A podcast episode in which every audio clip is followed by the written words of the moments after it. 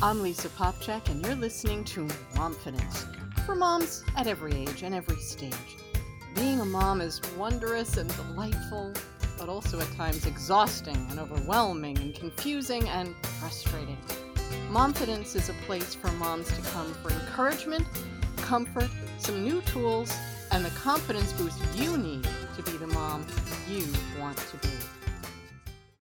Several years ago, when my oldest daughter was about seven, our family took a beach vacation. And we were walking on the beach one evening around sunset. And this little crab was just scuttling along the shoreline. It was so cute. And my daughter went over and, and picked it up and was checking it out. And she just nestled it in the palm of her hand.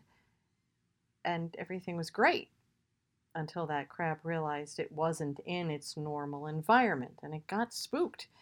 And so its claw grabbed hold of the palm of my daughter's hand. Now, even though this little crab was about the size of a red potato, that claw had a really fierce pinch.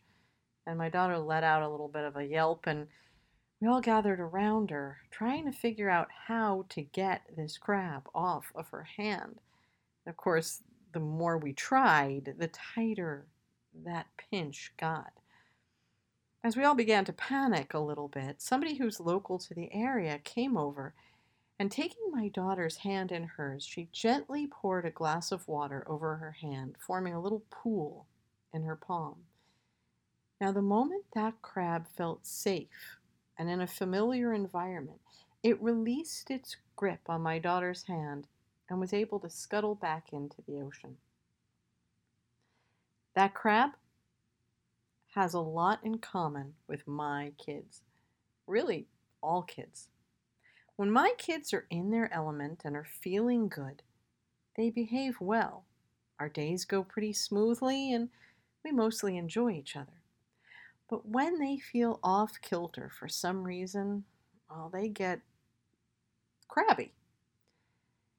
So I always try to remember when a child feels right, they act right. Now, of course, I can't make their lives perfectly serene all the time, and that wouldn't be healthy for them if I did.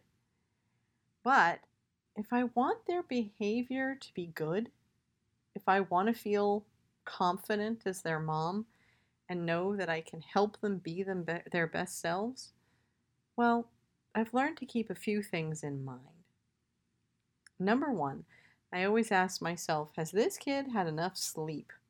If they haven't, well, then I need to ask myself, what can I do to create a more soothing atmosphere? Get some quiet time with them or even a nap. I definitely know it's not time to run around doing a thousand errands or expect them to learn a new skill or do a chore. They're just not able to do it in that state. But if I just get that time to help them get a little bit of rest and reset themselves, my job of getting them to do what I need them to do becomes a thousand times easier. The second thing I ask myself is Has my child eaten protein in the last three hours? Children burn fuel a lot quicker than we do as adults, and they need small protein packed snacks every few hours to keep feeling good. So I've learned to keep nutritious snacks in my house or my car or my purse. And if my child starts to get cranky and irritable, we have a snack. And I wait it out for about 15 minutes or so to make sure that the hangries weren't the cause of it all. That way I know is it something I need to address and really correct, or was it something that my kid just felt out of control over because their blood sugar was off, or they needed that protein? It makes discerning what my action should be in that situation a whole lot easier. And it really optimizes my ability to help my child behave better without a whole lot of fuss and bother. The third thing I always try to be aware of is is my child going into an unfamiliar situation, like visiting that relative they don't see very often, going into a new activity, dealing with upheaval like the holidays or a move or a brand new school year. In those situations, I'll take time to prep my child ahead of time and we'll talk about what the situation will be like, what behavior is expected from them, what they might need to have with them so that they'll feel a little bit more comfortable. If they're going into an adult situation, are there some non electronic or noisy things that they can bring with them to keep them from being bored and yet stay quiet and able to handle the situation? We always talk about how they can quietly get my attention if they feel like they need some help dealing with that new situation. Doing that ahead of time allows my kids to know I'm on their side, gives us both a sense of what the expectations are, and helps them feel empowered to be able to handle the situation without devolving into their less than best self. The fourth thing I ask myself is what is the personality of the particular kid I'm dealing with? Each of my kids has their own unique personality and needs. So I try to assess what situations I think they'll do well in, and also what I know might cause them to reactively misbehave, so I can help us avoid those pitfalls.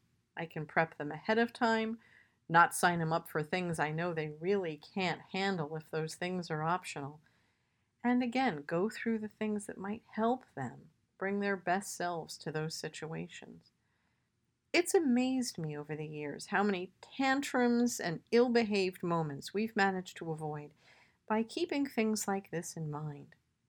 Of course, when those unexpected misbehaviors do occur, no matter what prior planning I've done, corrections and apologies and makeups must happen.